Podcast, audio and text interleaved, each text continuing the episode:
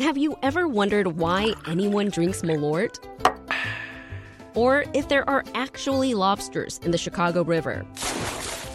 Then listen to the Curious City podcast, where we answer all your questions about Chicago and the region. WBEZ's Curious City is part of the NPR network and available wherever you find your podcasts. We made it to another Friday, and that means it's time to get caught up on everything from the week that was. I'm Sasha Ann Simons, and this is WBEZ's weekly news recap. Mayor Lori Lightfoot may be in hot water. The city's Board of Ethics yesterday appeared to refer a case against Mayor Lori Lightfoot's reelection campaign to the city's inspectors general. UIC faculty ended their strike. Classes will be back on today as UIC officials announced the school has reached a tentative agreement with faculty and staff. And the Illinois assault weapons ban faces challengers. The NRA this week filing a lawsuit against the state of Illinois over its newest gun law bill. We've got a lot to talk about, so let's jump right in. Here to help us make sense of the week's news is Brandis Friedman, co anchor and correspondent of WTTW's Chicago Tonight, WBEZ state politics reporter Dave McKinney, and John Chase, deputy metro editor for the Chicago Tribune. All right, early voting for the upcoming mayoral election began yesterday. Brandis, what are the latest polls showing? So earlier this week, uh, Crain's reported that uh, polling from Mayor Lightfoot's campaign shows that she has slipped just a bit, right, like one percentage point, but showing Paul Vallas gaining on her by a good bit, right, gaining about eight percent or so, and putting them in, I think, what's called a statistical tie, basically. So she is at 25% in this poll, and he is at 22%. It's got Chuy Garcia at 18%. Uh, and interesting. Yeah, and and of course, you know, I think the other thing that's interesting about the timing of this poll is uh, this story names that this poll was done before Chuy Garcia's ads started airing on television. Um, and then that happened afterwards, and then there's a bit of controversy about that that I think we'll probably get to later we on. Shall. So I'm curious about the impact of the next poll. Well, Paul Vallas is no stranger to running for public office. So, did any of you expect him to be doing this well, though, in the polls, Dave? Well, I mean, he he is a known commodity in Chicago. I mean, he, you know back to his days as uh, revenue uh, you know budget director for the, at City Hall, and then he ran CPS for a number of years. Mm-hmm. So I mean, he, has got name recognition, and this and, is for whatever polls are worth. Correct, right? and exactly. and you know he's got backing from the uh, you know from the, the police. So I mean, it's it's a you know I'm not surprised that he's doing it. He's articulate. He knows he knows the city budget and city finances in and out. Yeah, yeah um, just to add on that, I mean, he has been running a, a, number of times. He's also the only white candidate in this race. He's been running a little more conservative than he has before mm-hmm. um, for his previous runs for. For, so he's very much in a lane, and so I can see why he's getting more traction than he has um, uh, in previous uh, yeah, our, our, friends on YouTube are already chiming in. Chicago 675 says, I think Vallas is a lock to make the runoff. Brandon Johnson is surging. Chuy is falling. Lightfoot in major trouble. Wilson gets hurt with the black vote being split so many different ways, is what that person had to say online. I mean, with a crowded field of nine candidates, folks, what is the likelihood that any one of them will get that 50% that's necessary to avoid a runoff election? It seems pretty likely, right? Like it seems pretty likely that a runoff is going to have yeah. to happen. I don't know how Chicago voters um, can can can choose from you know such a wide field, right? And everybody, you know, fifty percent of voters are going to pick one person. It, it just doesn't seem obvious to me. Um, I, I, and I think you know, based on this is something that my colleague Paris Schutz said on you know Spotlight Politics on Wednesday night is that Lightfoot wants to be in a runoff with Paul Vallas um, because of like their different their different stances on um, on the police and kind of where they are, and mm-hmm. of course that Paul Vallas has the backing uh, of the Fraternal Order of Police. I think she probably believes that she can position herself to beat him, but she might be in some trouble if if she were up against someone else like a Chuy Garcia. Yeah. The mayoral challengers met up for another forum yesterday, John. What were some of the main takeaways from that? Uh, well, as we've seen on a number of these forums, crime really does sort of take uh, center stage uh, in these um, debates.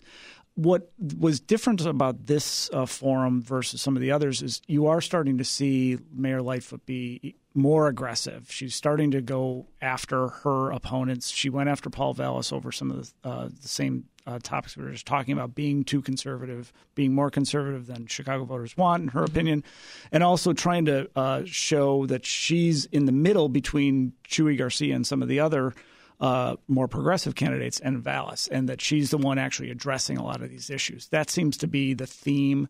Uh, she's calling Chuy Garcia the OG uh, de- uh, defunder. Somebody, you know, she's trying to label him as a defund the police.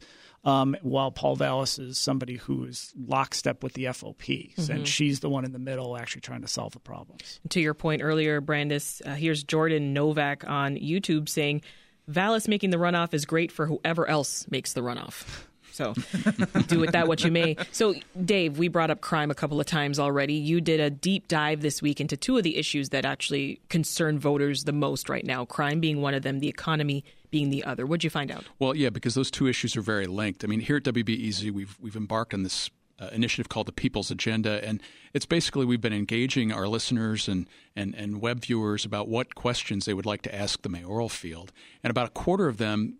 Uh, listed economic development as, as their top issue, and so you know we, we, we took a look at you know basically the economic conditions in the city. It's it's a mixed bag where you know our unemployment numbers are um, you know they're they're fair to middling. I mean there are other major cities across the country that are that are doing better than we are there.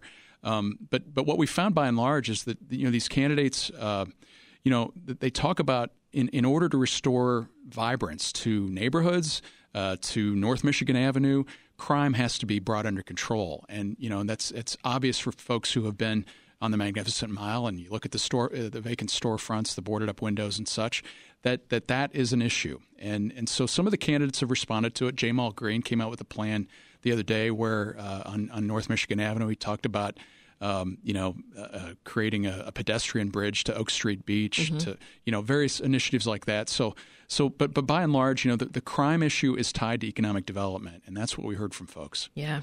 Well, uh, Brandis, we can't talk about election season without talking about those political ads. So let let's get into it because they're everywhere. And just hours after Chuy Garcia started running his first campaign ad, it was pulled. He had to take it down, and it was altered.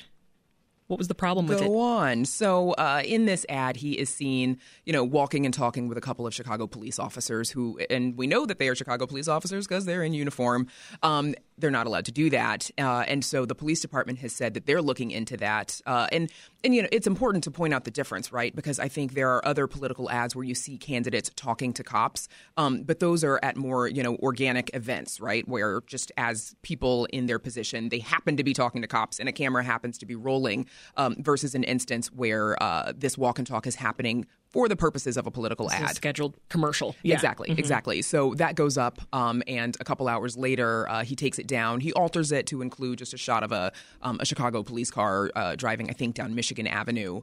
Um, and instead, um, but of course, it looks like you know the cops are, are looking into it, and you know the candidates are, are, are using these ethics issues to toss them back and forth at each other as well. Speaking of Congressman Garcia, he's also stepping down from the House's influential Financial Services Committee. John, what's behind the choice there? Well, uh, the Republicans took over the House, so that's one of the big reasons. well, um, yeah, no, and and so it, uh, uh, the issue is he and Lori Lightfoot has made a big deal out of this. Uh, he took some money from Sam Bankman-Fried, um, both individually money he gave back, and then Sam Bankman-Fried uh, over a crypto, uh, the head of a crypto bankrupt uh, crypto and now indicted uh, crypto financier. He also spent almost two hundred thousand dollars on uh, can- uh, last congressional campaign, even though Chuy didn't have any opponents. So there was a lot of tea uh, reading, tea leaf reading going on here. Okay. Uh, so when he stepped down, people were like, "Does this mean something more?" I think it's a pro- maybe a little bit of that, but also a lot of the Republicans took over, and he was that was not a full formal role for him. That donation from Sam Bankman-Fried, how damaging might that be for his? Uh... Well, Lori Lightfoot's been it's been you were mentioning commercials that's been front and center in, in a number of her commercials. I can um, almost hear it in my head right yeah, now. exactly that and Mike Madigan. She's been really crypto crook is yes. just etched in my brain. Also fun to say. Yeah. yeah. Right. I mean, it, it, it does raise questions. I don't know how much it really resonates with the average uh, voter. Yeah. Um, and so I think it's something to keep in mind. It's certainly important. It's important for us as journalists to keep uh, you know tabs and keep the candidates accountable on it. I'm not sure. I'm hearing a lot of voters going, you know, well, what about that? That's really going to have an impact on you know on whether he's mayor or not. Again, sharing some comments from voters online, our friends on YouTube. Uh, one person says Vallas versus Chuy. That's a tight race. Another says, I feel like Chuy is just going through the motions. That campaign ad mistake is campaigning 101. How do you make that kind of mistake? They said. Uh, and another saying, uh, the fact that Lightfoot is lashing out at the other candidates instead of touting her own record and accomplishments, that says a lot.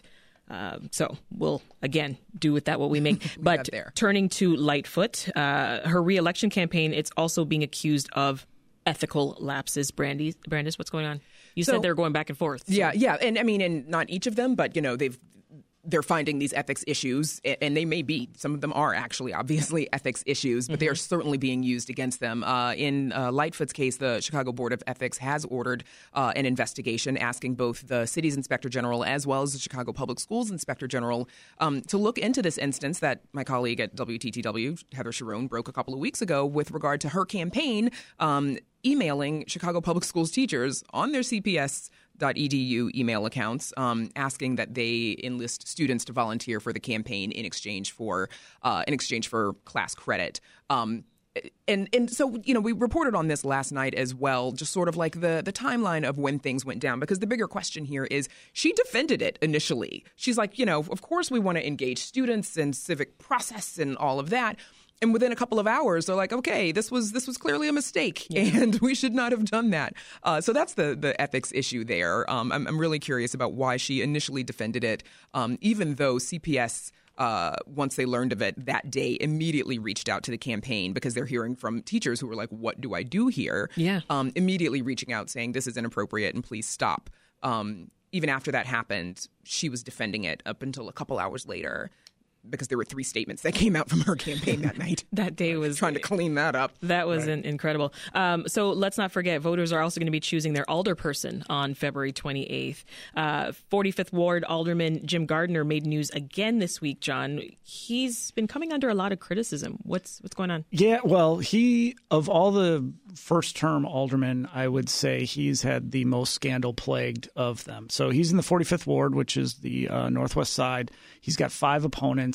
He's been uh, it's been reported he's under federal investigation. Um, it's he's gotten a lot of uh, opponents who are basically calling him out for being petty.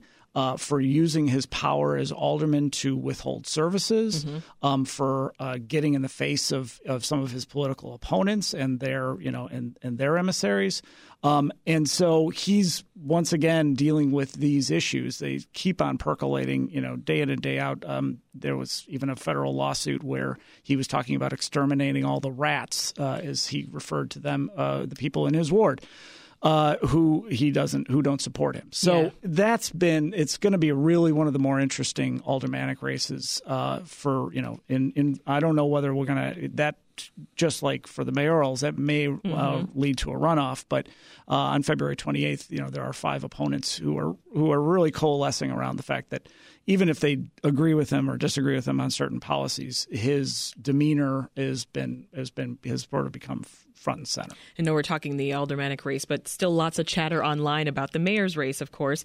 Jordan Novak says this mayoral race, like the one in 2019, highlights the fact that Chicago needs ranked choice voting. There is a less expensive and more democratic way of doing this. What are your thoughts, Dave? I don't know. It, it's it's uh, this happens every time that we have uh, you know the, these these huge fields of candidates. It's just a total crapshoot. And and and you know here with Lightfoot, you know you, you have a you have an incumbent who you know isn't campaigning. I think with the traditional advantages of incumbency, which is popularity, and and so it's a struggle for her. And and you know you look at these these these uh, rivals of hers, and it's just it's just really hard hard to, to gauge how this thing is going to go. You know, I, I can't I can't sit here today and tell you how this thing is going to go. Yeah. One thing with ranked cho- choice voting, just really quickly, is it really is sort of brewing up. I mean, Evanston just uh, just approved um, uh, ranked choice voting for their next mayoral. Uh, Berwyn had a had a referendum um, in I think it was in June, um, supporting it. So it is this thing that's percolating. It's definitely something to keep an eye on. And when you see these runoffs, the the number of people who participate, voters who participate, goes down dramatically, and yeah. that's one of the answers to that problem. Uh, lack of participation is ranked choice voting. So. I want to turn to another story, and I'm, I'm, looking back at you, Dave. After last weekend's mass shooting in Monterey Park, California, police here in Chicago they're increasing security around the Lunar New Year celebrations.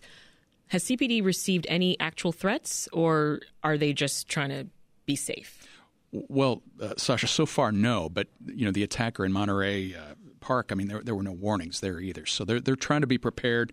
Uh, they they put out a statement uh, saying that they're going to strengthen security um, for for the various events that stretch out over you know the next uh, couple of weeks. Uh, the, the, Lunar New Year started on Sunday, and uh, you know, it's it's a it, it, you know Asian Americans across the country really are under siege in mm-hmm. a way, and and so yeah, Asian anti-Asian hate crimes, Dave, they, have gone up fivefold in the last three years, and this is this is according to Chicago police data.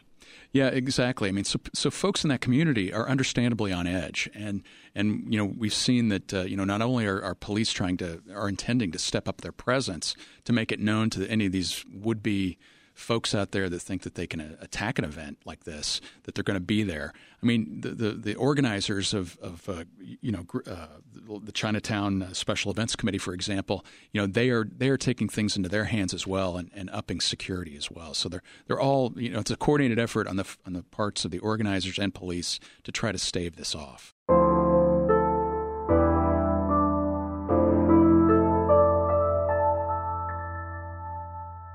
We're going to start with the ongoing legal challenges to Illinois' new assault weapons ban. The NRA has now joined the many gun rights activists already trying to block the ban. Dave, what's the latest there? You know, basically, the argument in in in, in all these venues is that this is a, an infringement on gun owners' Second Amendment rights, and you know, in state court, these uh, uh, the, the, litigation is, you know, before what I think are widely regarded as favorable judges in, in conservative parts of the state that, you know, tend to favor gun rights. So I think, you know, it would not be surprising to see, you know, that be an adverse ruling for the for the those who support this law. Yeah. The federal court uh, litigation involving the NRA is is is more high stakes, and you know I think the aim there is to get to get this in front of the, the U.S. Supreme Court now, which is is led by conservatives and, and is believed to have a more gun friendly kind of tenor right now. Here's what Governor Pritzker had to say about all these lawsuits. They'll lose in the end. This is a constitutional law. It's been in effect in eight other states. An assault weapons ban will save lives. What do you think, John? Is this law going to stand up to the legal challenges? Oh God, if I knew the answer to that. Um, Where's your crystal ball? I it, they they did they did uh, base this off of other states. Um, I do think this is brewing up now, though. For as Dave was saying, you know. It, we're going to get an answer from the courts. It's going to be state and federal, and eventually, I think we'll we very well may see it at the U.S. Supreme Court. Whether that's before January 1st, when this law uh, goes into effect, or much of this law goes into effect, remains to be seen. Um, but you know the the law passing wasn't a shock, and certainly the lawsuits are not a shock, and we're going to keep seeing them. I imagine they'll be coalesced into one sort of very strong case, um, or you know, uh, to be to be adjudicated. Yeah. Um, and you've got some lawyers. You know, Chicago has a history of you know, there's a major Supreme Court case that came out of Chicago, which dealing with handgun and gun, gun control, which gun control advocates lost, and some of the lawyers involved in that case are getting active in this one too. So it'll be really interesting to see how it plays out. And can I just say, like, you know, just a couple of minutes ago, you were having a conversation about like these, you know, terrifying mass shootings uh, that are happening, and Chicago police stepping up um, around uh, Lunar New Year and making sure folks and are safety. protected yeah. and safety. And you know, earlier this week, I was watching CNN, and you know, they've got a split screen of coverage of two different mass shootings that had just happened this week that we keep talking about. I don't know what the answer is. Obviously, it is yeah. not for me to say, but there has got to be a better way right. um, to, to figure this out because I can't believe that we can have a conversation about a mass shooting and about the massive amount of, of weapons and the size and the damage they can do. I totally feel you. There was a day earlier this week where I was on air talking about one mass shooting, and then by the time I got to my desk when the show was off air, I pulled up Twitter and there was another one. I was like, okay, I, all right, that's that's where we are. I'm going to stick with you, Brandis. More than 80 of the state's 102 sheriffs have refused to enforce this new law. Here is what Jeff Bullard, who's a sheriff of uh, downstate Jefferson County, here's what he had to say on your show, Chicago Tonight. We gave our feedback through the legislative process and uh, knew that if it passed as it was written, that it would uh, not be something that we would be willing to enforce because our oath, first and foremost, is to uphold the state and national constitutions. Now, Cook County Sheriff Tom Dart supports the ban, but sheriffs in counties near Chicago, so uh, DuPage, Kane, DeKalb, uh, McHenry, LaSalle, etc., they've also said they won't enforce the ban. So, have we seen this kind of protest by sheriffs in other states that have enforced stricter gun laws? Brandis or Dave, if you want to weigh in.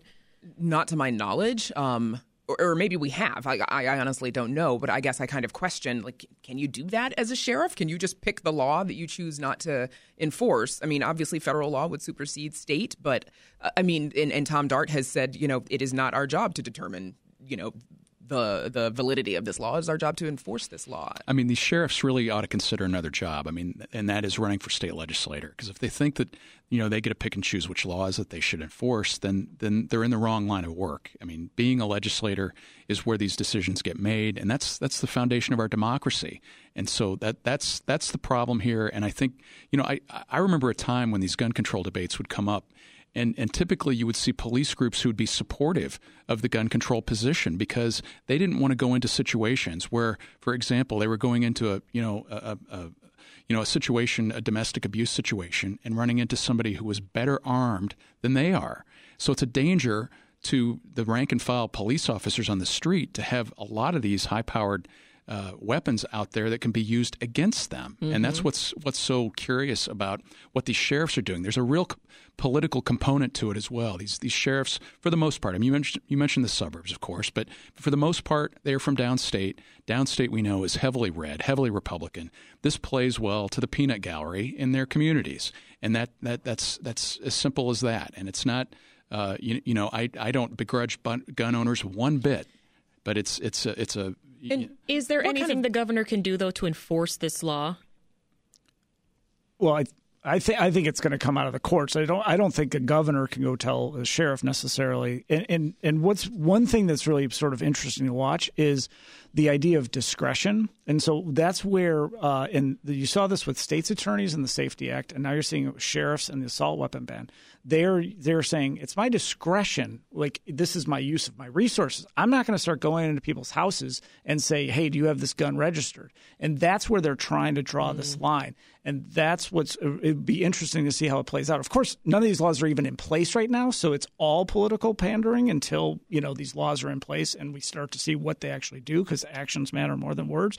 But that's where I find it the most interesting thing is the difference between discretion of what we're going to enforce, how we're going to you know use our resources, yeah. and this law that they, it, to Dave's point, like personally disagree they think uh, violates the state and or um, uh, federal constitution. Brandis? I was just going to say, what kind of precedent does it set um, that uh, that sheriffs can decide. And and you know, I hear John's point as well, and I can see them making that argument in court, and I'll be curious to see what a judge says about it. But you know, what kind of precedent does it set that you know this is the one law that I'm just not going to um, not going to enforce? And it may be something you know, maybe there's discretion about more obscure laws for stuff that almost never happens, um, or you know, crimes that are almost never committed. I know mm-hmm. that's kind of low level. I'm not going to go after it, but we are talking about real big guns, um, and in the wake of the Highland Park shooting. So it's it's not like you know they're they're opting out of something that is like you know small amounts of, of weed or something. It's it's yeah. much more significant than that. Jordan on YouTube says it is not up to sheriffs to decide what is unconstitutional. We have judges for that. And Chicago 675 says, When's the last time an Illinois proposed law made it to the U.S. Supreme Court? This ban is headed there for sure. I guess we'll see. We'll it's one of those we'll have to wait and see. We'll be popping some yeah. corn. I mean, and we talked about DuPage County, John. Um, the sheriff there called for, uh, you know, said that the ban was a violation of the Second Amendment, as we know. But their their county board meeting on Tuesday that was packed with people that were on both sides, right? Yeah, yeah, it's actually really fascinating. I used to cover the DuPage County. When I covered it, it was everybody was Republican. Now is majority Democrat. It's very fascinating just to see the the change. And the sheriff there, James Mendrick, who is a Republican, the DuPage County Board chair chairwoman, um, uh, Deb Conroy, she's a Democrat, and so they want to censure him. Now he's separately elected; they have no authority over him, uh, but they want to censure him for his comments because he is one of these sheriffs who's opposed and said that he thinks it's a violation of the Second Amendment. Um, and as a result of that, it's come into you know uh, First Amendment rights and free speech, and you know, uh, and so what's going to happen is it's a little bit of a uh, just a debate of interesting political dis- debate uh, between these elected officials. It's also really sort of telling how much has evolved in DuPage County mm-hmm. specifically mm-hmm. about the politics there. Um, but James Mendrick is, you know, essentially saying the same argument that a lot of these other uh, sheriffs have been saying, which he thinks it's a violation, and you know, he's got his discretion. Well, it's interesting too because in DuPage County, you, you look at really what what is there for the sheriff to do on this issue. I mean, the sheriff is primarily responsible for pro- providing security at the courthouse because in DuPage County, I mean, otherwise their jurisdiction is in unincorporated areas of DuPage County, and there are still pockets.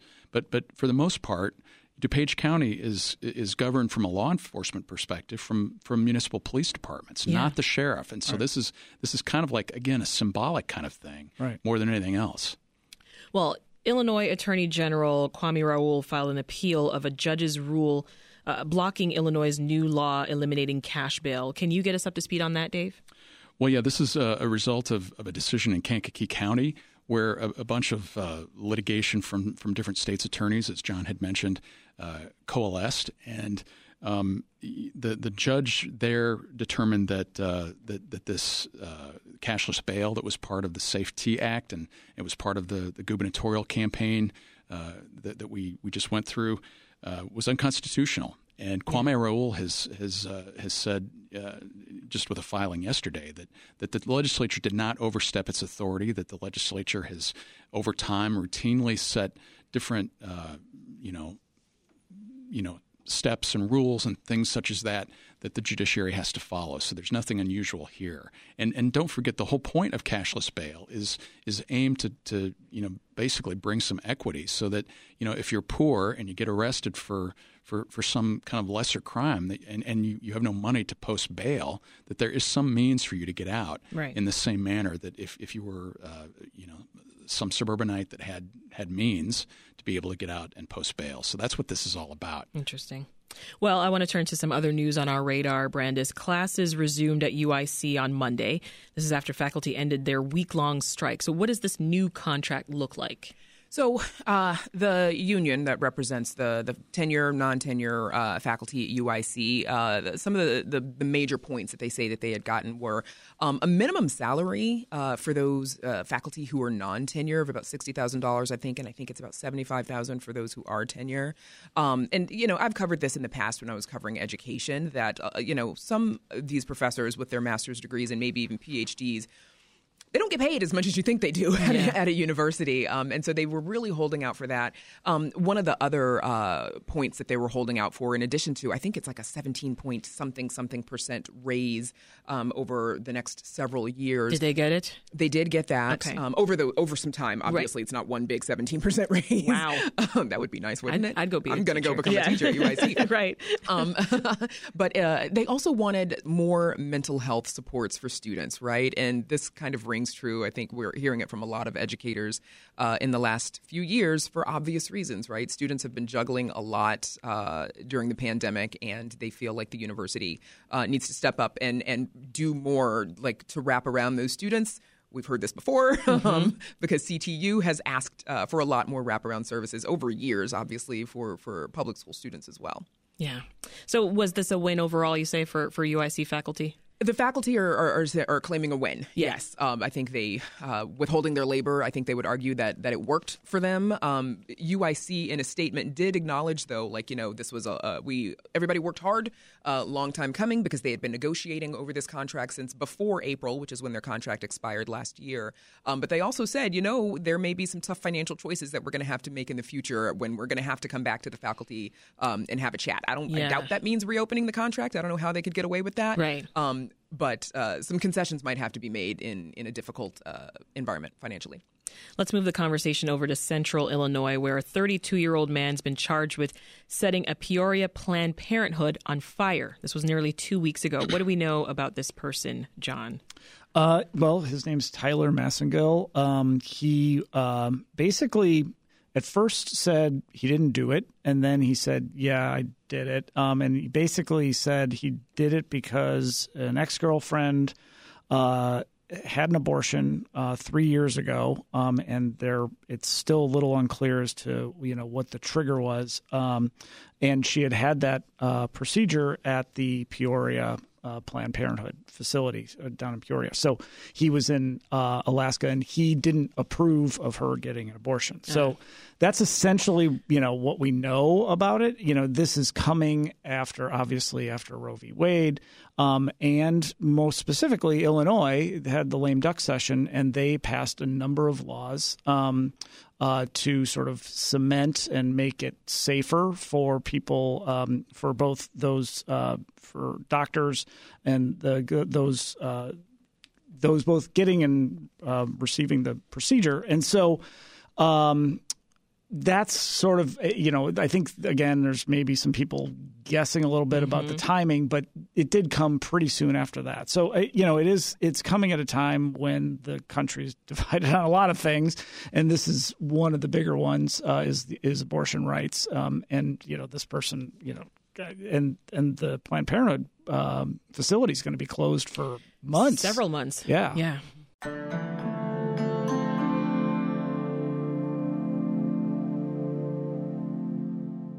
Governor Pritzker wrote a letter to the National College Board this week. It involves Florida's Governor Ron DeSantis and the teaching of African American history. Dave, what are the details? Well, the crux of it is uh, DeSantis basically said that he uh, he he does not believe that school systems in Florida should be teaching advanced African American studies courses that involve uh, segments on queer theory and abolishing prisons and and it's another kind of front in all the culture war battles that DeSantis has has really kind of brought front and center in, in his flirtation with running for president. And and what's interesting about this is that you know Pritzker has responded. Uh, he he's written a letter to the college board and said, look, if you if you change your policies uh, on on this type of teaching in order to suit what DeSantis did, then you know we're not going to allow that in Illinois. But there's an interesting kind of undercurrent to all of this, of course, and that's presidential politics in the year 2024. Mm-hmm. And you know DeSantis and, and, Donald Trump are kind of perceived as as uh, you know potential nominees on the GOP side. Pritzker, of course, has been you know on again, off again, on again, off again, uh, kind of being mentioned as, as a potential candidate should Joe Biden not run. And so, so the fact that uh, that that uh, the governor is sort of picking a fight with DeSantis in a way, uh, it just it, it's an interesting kind of look ahead about you know what we may see in the future between these two. Brandis, what do you think? A lot of talk here about what teachers can teach and how they can teach it. AP African American Studies As well, I mean, and to say that the College Board is producing um, an AP African American history class that is somehow, and he has used this word indoctrination, um, as if, you know, does that discredit every other AP class that the College Board has developed, but suddenly this one isn't any good. And I think you know he's likening it to um, to critical race theory, which you just talked about a little bit um, a couple of segments ago. Right. These are not the same thing, not even not even a little bit. And uh, I, I think it's. I'm struggling here to be polite. Well, I mean, John, both of these governors, here's what's also striking both of these governors, they're rumored to have presidential aspirations. So do you think the issue of, of school curriculums could that end up being front and center in the 2024 election? Yeah, I think it's all in the mix, as you know, as Dave pointed out. Like this is the cultural wars. Um, you've you had um, uh, Politico, I believe, put up DeSantis's um, uh, inaugural speech and Pritzker's to compare the the two, and Pritzker's people loved it. Um, I think DeSantis's people probably loved it too. But the point is, these two are are are brewing for a fight on a political, and there and and DeSantis has has absolutely made uh, critical race theory, and I don't know what they teach in Florida. Uh, I don't pretend to be an expert on that, but critical race theory in Illinois, I'm still waiting for somebody to show me a school where it's actually taught um, in Illinois. And so, anyhow, these are all the issues that are just brewing on this. And mm-hmm. you've got, and Pritzker absolutely wants to. Uh, I don't think he's going to try to push Biden out of the way, but yeah. but if there's if there's a discussion of uh, other than Biden, he wants to be part of that discussion. Well, it looks like opinions are split on YouTube. I've got uh, mm-hmm. Olden in the Way says, I'm glad I don't live in Florida. And Chicago 675 says, I'm not saying DeSantis is right, but I don't think he is 100% wrong.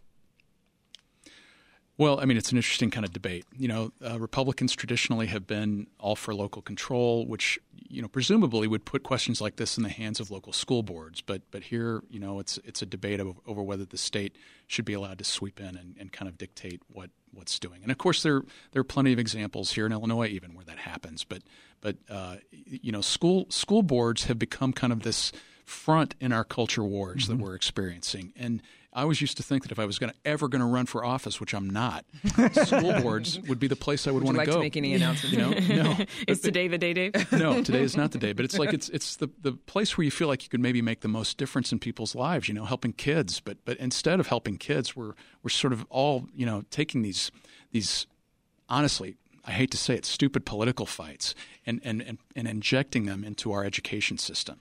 And, and, and public schools are all about reading, writing, and arithmetic, and, and good good socializing, and, and all of those things. At least they were once upon a time. Once upon a time. Well, and to that listener's point, you know, if DeSantis is not wrong, maybe there are some parts that he's not wrong about, right? Like, should we be teaching about abolishing prisons in to, to students in school? Maybe we should be teaching them about all sorts of ideas, and that's obviously not for me to decide. But the well, point is, he hasn't seen the curriculum. Well, let me give you another specific. Them, Don't teach this. Another comment's just come in on YouTube that all also is on the, the side of uh, DeSantis not being 100% wrong. Uh, Michael Marsh says uh, Ron DeSantis was right about the AP course. Uh, an AP course on black history shouldn't involve woke politics. and and who's who's who defines woke politics, right? Like, what does that even mean? What does that even mean, right? And I think all of us get we could all talk about I mean, it, right? This, we, we, can talk sense, about this all day. But I yeah. suspect that is not what the College Board came up with if they're going to teach an AP African American history class. Because there's actually history that can yeah, there is taught, African American right? history out that. there. I don't know. Yeah, I, I, don't know. I don't exactly know day in and day out what's being taught in the Afri- but there's no denying there is African American history that is very specific, and it's actually like really important for everybody to learn. Yeah. All right, let's all take a deep breath and move on to sports. Newly signed White Sox pitcher Mike Clevinger is facing allegations of domestic violence and child abuse. What do we know at this point, John? Uh, we don't know a lot. Um, it's it's an investigation by the uh, by MLB. Um, it is to you know, I don't we don't know when it's going to finish or what, but it's dealing with the mother of his ten month old daughter, um, and the the problem for the White Sox is, uh, you know, is I mean, a, there's a legal issue here, I think, and a and a job issue for for Mike Clevinger is also a PR issue for the White Sox. He was, I think, the first major uh, um, free agent signing that they had. Uh, it's the White Sox. They need some more pitching. Um, he was, you know, considered like okay, he might be middle to bottom of the rotation. And now, you know, you have Paul Sullivan with the Chicago Tribune saying the White Sox just cut, you know, um, cut him and don't not even wait for the end of the investigation. Um, this is coming after uh, there's a high profile um, accusations uh, regarding a Dodgers pitcher, former uh, Cleveland pitcher um, Trevor Bauer, where he was just cut by the Dodgers and nobody's picked him up yet. Um, and it was it was I think there were more details in the Trevor Bauer incident um, that forced the Dodgers to, after he was suspended for more than a year, to just say, "We're done with you." Yeah. Um, and nobody's picked up uh, Bauer yet, so this is a brewing thing. Uh, the White Sox haven't really said much other than they're participating and watching the MLB investigation. All right, Brandis, NASCAR announced this week, in addition to race cars coming to Grant Park over the 4th of July weekend, some big name musicians will also be here. So, what's the NASCAR concert lineup looking like? Okay, so I'm clearly an expert on the, the NASCAR Chicago you street are race. my NASCAR correspondent. Yep, and my sources, by. my sources are telling me. Uh, As you can see behind me, Will you identify those sources? I, I will never name a source, like a good journalist. Um, the we've got the Chainsmokers, we've got Miranda Lambert, uh, the Black Crowes, Charlie Crockett. Um, I think they uh, like those are performing over the course of the the weekend, July first and second. So I'm really curious to see how they're going to fit all that in down there. Obviously, there's there's room for it, but that's that's a lot of action. you gonna go check it out, John? Uh, No, no, that's a no. probably not. I, it's very loud. NASCAR is very loud. it is loud. It is loud. Getting old. All right, some sad news, folks. Beloved XRT radio personality Lin Brehmer died last weekend. What are your thoughts on his legacy here in Chicago, Dave? Oh, he was a beloved figure, and and uh, you know he was the voice that many people woke up to day in and day out, and he was really a poet. Um, you, you know, uh, people who tuned over uh, on the dial a little bit to the right uh, at WXRT heard him. Uh, you know, talk on uh, his, his segments of Lin's Bin. I mean, I, I was listening to one the other day called, uh, you know, "Why Does Time Go So Fast?" and it was such a thoughtful kind of uh, essay Yeah. about about just everything imaginable. He he was just a, a really he was known for that. a brilliant guy. And I, you know, you know, it's it, there are a million Lin Brehmer stories in this town because you know you, all you have to do is go to social media and you see that he he did selfies with anybody who asked, and and they look genuine. And you know, I, I had a I think it was back in 2014. I had a, a situation over at the Sun Times, and and you know, within a short period of time, like he was he had kind of reached out, and and we became oddly. Words with friends partners, and, and so, and so like, Oh, and, I and the love thing, that. and, and the thing about uh, Words with Friends was that he he would smoke me most times, and it was like, how's this radio guy smoking a writer? Right. And, it's like it was quite well. And my my, I, you know, there are many many more people in this town who are Oh. closer friends with him. And but but at this, you know, I, I know when he went on the air in November, you know, and he he it, it was important for him to, you know, basically reconnect with his listeners. And and you know, it was such a, a brilliant performance where you know his voice was weakened, but he brought that same magic back. Yeah. You know, I sent him a note on the on the Words with Friends little Did you? text thread, and I said, "Great show," and and what he said in response was, "I tried." You know, and it was such a uh, you know a heartfelt kind of moment. And he was known for his line, uh, "Your best friend in the whole world." And he was. He was that to, to all of Chicago. We just, you know, we're, we're truly all going to miss that man. Yeah. Rest in peace, Lin. Uh, hometown band Fall Out Boy. Uh, they played a, a very rare and sold out show to celebrate the Metro's 40th anniversary celebration. Any of you have any memorable Metro moments that you want to share? Full disclosure, I've never been. We'll go together. You've never been either. never been either. You've never been either. Okay, so we're looking at you, gentlemen. Uh, I think I'm the veteran here for uh, going to Metro. I've You are the veteran. seen- I've probably seen it. How many times have you been, John? Uh, you know, ballpark. It's over 50, around uh, maybe 100. So I've seen a lot of Oh my shows. gosh. Yeah. Oh yeah, yeah. It's it's you know, it is to uh to what we were just talking about Lin Brehmer. I think I've seen him saw him in a few shows at at Metro uh time and time and again. Uh I was starting to go there so it's 40th anniversary. Uh, I started going there in high school.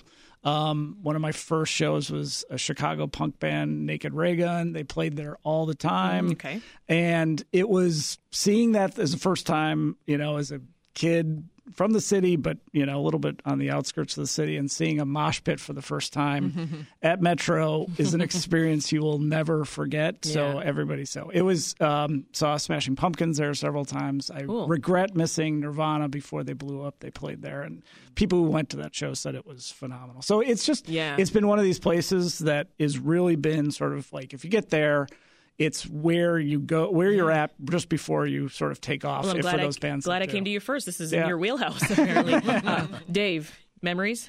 Well, I mean, you know, REM is another one that, that Yep. performed there right, you know, before right as they were coming out of Athens, Georgia, and, and nobody in Chicago knew who they were.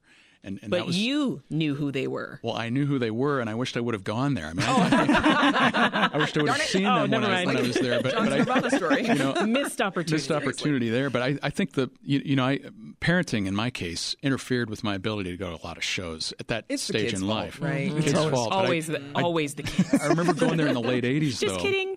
Seeing somebody called uh, In Tua Nua, which uh, an Irish band. I've, I, I haven't heard much from them since then, but but it, it, a beautiful venue. Yeah, and it's it's a it's a real institution for Chicago. Forty years. Well, you know, I want to squeeze in before we go some time here, Brandis, because I, I got to check in. It's been a heck of a week over at Chicago tonight. Big changes. You're telling me. Yeah. are you are you awake right now? Because you. Yeah, yeah, yeah. For you're, now, you're doing mm-hmm. a later show. Yeah, I've chugged some. I've chugged some coffee today. Um, yeah, we moved to. This is our first week, uh, closing out the first week at ten o'clock. Um, and we're at ten o'clock tonight too, guys. I know like a lot of folks were not used to having uh, like a, a Chicago Tonight day of news cast uh, on Fridays because obviously we have the Week in Review at 7 on Fridays. Paris Yeah. is still live at 7 tonight doing the Week in Review. I think we'll see some familiar faces there. Yeah, maybe. Um, but Mm. then Don't tune in. I'll have your coffee ready. Yeah. Uh, that's right. You don't like coffee. I'll get you something. No, it's hot chocolate, It's people. hot chocolate. You're- That's going to put me to sleep. Um, so so let's be clear. So you're on Monday through Friday at Monday through 10. Friday at 10. And you also Live still living have color. the Week in Review on Fridays at have- 7. Absolutely. And Black Voices and Latino Voices Saturdays at 6 and 6.30. Can't forget those. Brandis Friedman, co-anchor and correspondent of WTTW Chicago Tonight. John Chase, deputy Metro editor for the Chicago Tribune.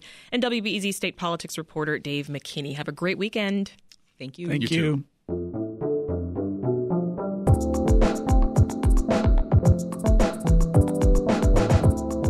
Episode of Reset was produced by Andrea Guffman and it was edited by Andrew Merriweather. If you're feeling jealous of those YouTube watchers who have their comments and questions read live by me, well, guess what? You could be one of them. Tune into our show live at noon every Friday on YouTube and be part of the conversation. That's all for Reset. I'm Sasha Ann Simons. Have a great weekend.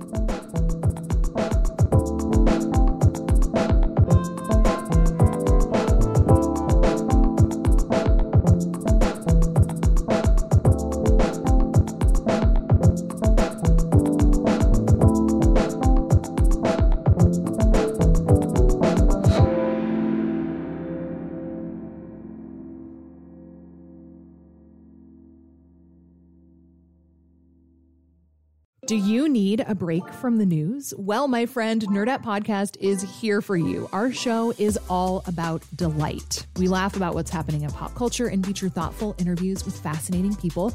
We even have a monthly book club that you can participate in. I could just go on and on about it. I loved this book. It was an experience, I'll tell you that. I discovered authors I had never heard of, and I'm really happy that I did. Come hang out with us. Listen to Nerdette wherever you get your podcasts.